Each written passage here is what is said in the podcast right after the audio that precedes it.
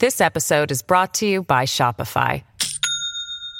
Do you have a point of sale system you can trust, or is it a real POS?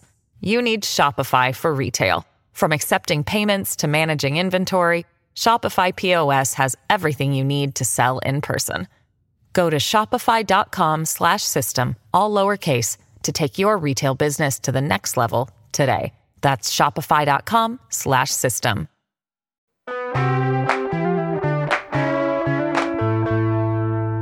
Today on CityCast Boise, COVID was the breaking point for a lot of service industry workers, but how are they doing now?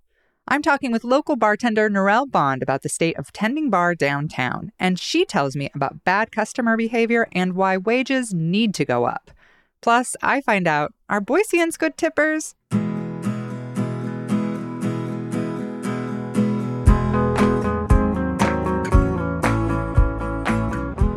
It's Thursday, May 25th. I'm Emma Arnold, and this is what Boise's talking about.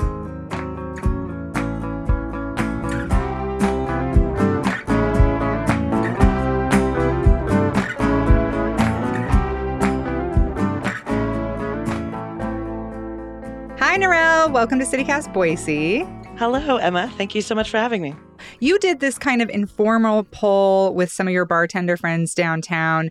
And uh, let's just start with that. What are you hearing from other bartenders? Well, right now, I know that a lot of bartenders in downtown Boise are particularly frustrated um, with the city. The way that construction is happening, it's such a short sort of radius of blocks downtown, and it's blocking streets and parking in multiple locations. I know that that is an issue that has been frustrating a lot of downtown bartenders.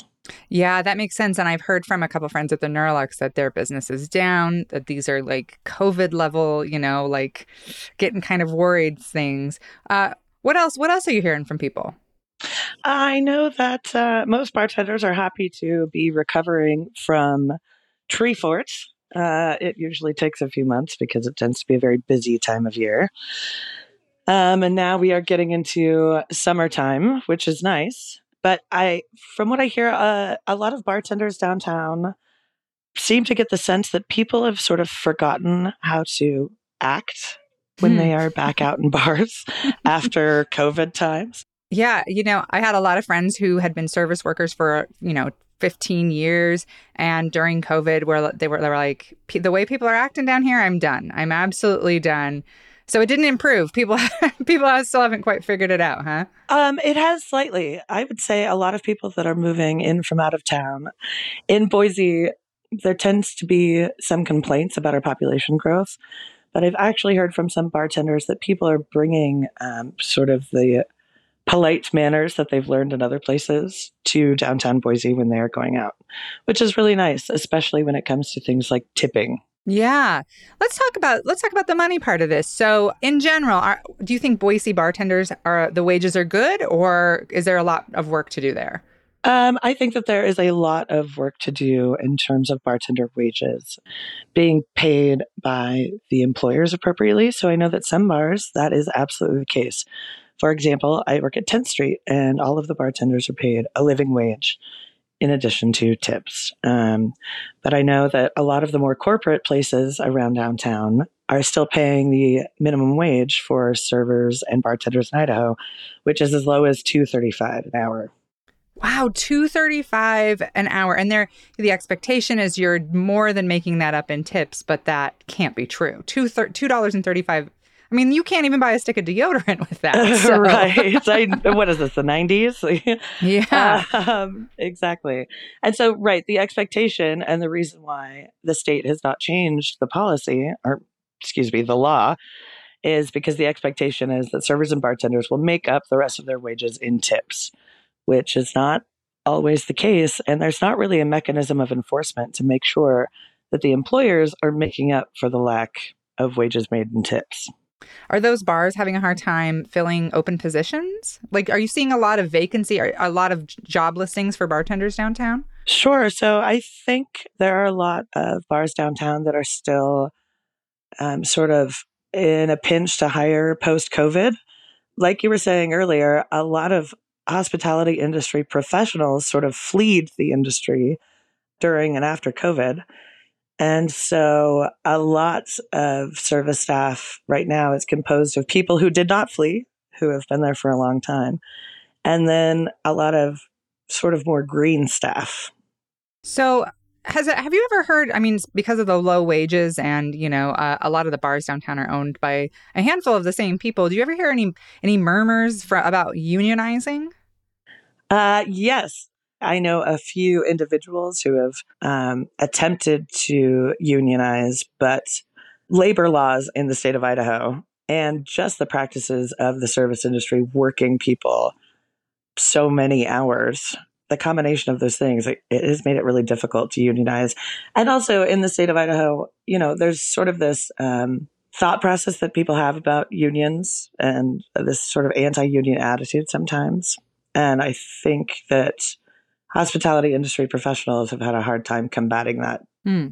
does boise tip well is it a good tipping city um yeah. I wish people could see your face right now. Try, trying to be a diplomat here. I am trying to be a diplomat. Um, yes and no. Um, mm.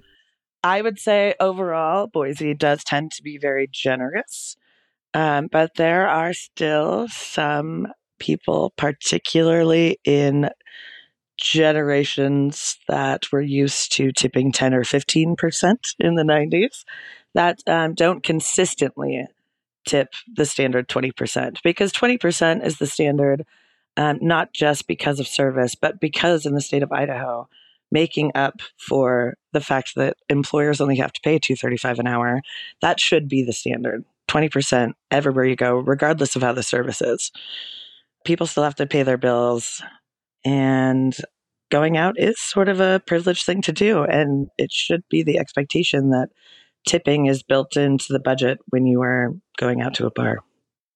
Yeah, you know, I hear people say when you talk about raising wages, people will be like, oh, well, you know, I already tip 20%, blah, blah, blah. And it's like, yeah so like guess what? You're already paying you're already paying for that you know what i mean? Like why are you paying for that instead of the employer? Why as a customer and they're like well if they raise wages they're going to have to raise the prices. It's like you're already paying those prices uh, if you're tipping decent so. Exactly and you know with the caveat that most of boise is incredibly generous and does make sure to be cognizant of that when they're going out to bars This episode is brought to you by Shopify. Do you have a point of sale system you can trust, or is it a real POS? You need Shopify for retail. From accepting payments to managing inventory, Shopify POS has everything you need to sell in person. Go to shopify.com/system all lowercase to take your retail business to the next level today. That's shopify.com/system let's talk etiquette, like best practices. How can people be better customers for you? Sure. Um, well, when you first walk into a bar and the bartender or any staff there says hello to you, maybe say hello back and acknowledge that there's a person talking to you. um, and I think that's good advice for just everyday life as well. um, especially right now with door people, uh, because there are so many you know, brand new people to the service industry, including those people working at the door.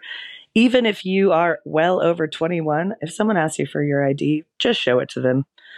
There are a lot of brand new people who have never had to check IDs before, and it's good practice for them. And you could be one of the people that's making their day easier instead of the 10 other 50 year olds who have made their life more difficult that night. Well, um, you've been a bartender for 15 years. Mm-hmm. How would you describe Boise's bar scene currently? I think the bar scene is great. In terms of the people who work there, we do have quite a lovely little community. And I would say it's a pretty great and supportive community in terms of locals and regulars, and it's very welcoming. And it really feels like um, more of a community than just uh, a bunch of randos getting drunk together. Well, uh, we'll end on this. Uh, have you heard any good gossip lately? Is there any good Boise gossip you can tell me? Ooh, any good Boise gossip? Yeah, you can think for a second if you need to. Anything anything you overheard or anything anybody told you? Oh, you tell us? sure. There's some great new uh, spots opening downtown. So, uh, oh, you tell us. Yeah. if you start paying attention a little bit more as you're walking around, you'll notice some pretty historic buildings that are going through some renovations that some new bars and restaurants will be opening in. The Avery building is being redone by the people who own Little Pearl. So the old Ice Bouquet Bar, that's going to be a um, new spot that's opening probably at the end of summer. That's going to be very cool. The Voodoo Cellar uh, is really neat. It's where Old Space Bar used to be. And there's a lot of comedy shows happening there lately. Well, uh, people can come see you at 10th Street, right? If they want to come get a drink. And then if they want to see you do comedy, sounds like they can stop by Voodoo Cellar. Absolutely. Uh, and Mad Swede and kind of all over town. You've been all over the place. So, uh, but thanks, Norelle. We appreciate you coming on and giving us the lowdown on the state of Boise bartending right now. yeah. Thank you so much for having me. Have a great day.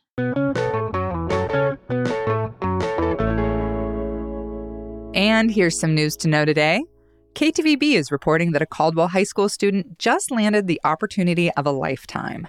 Nick Mendez, along with two other Idaho students, has just been selected to intern for NASA. Mendez is a member of Caldwell High's robotics team and says he's excited to, quote, represent not just Caldwell, but all my heritage and my community, to represent the Hispanic and Latinx people.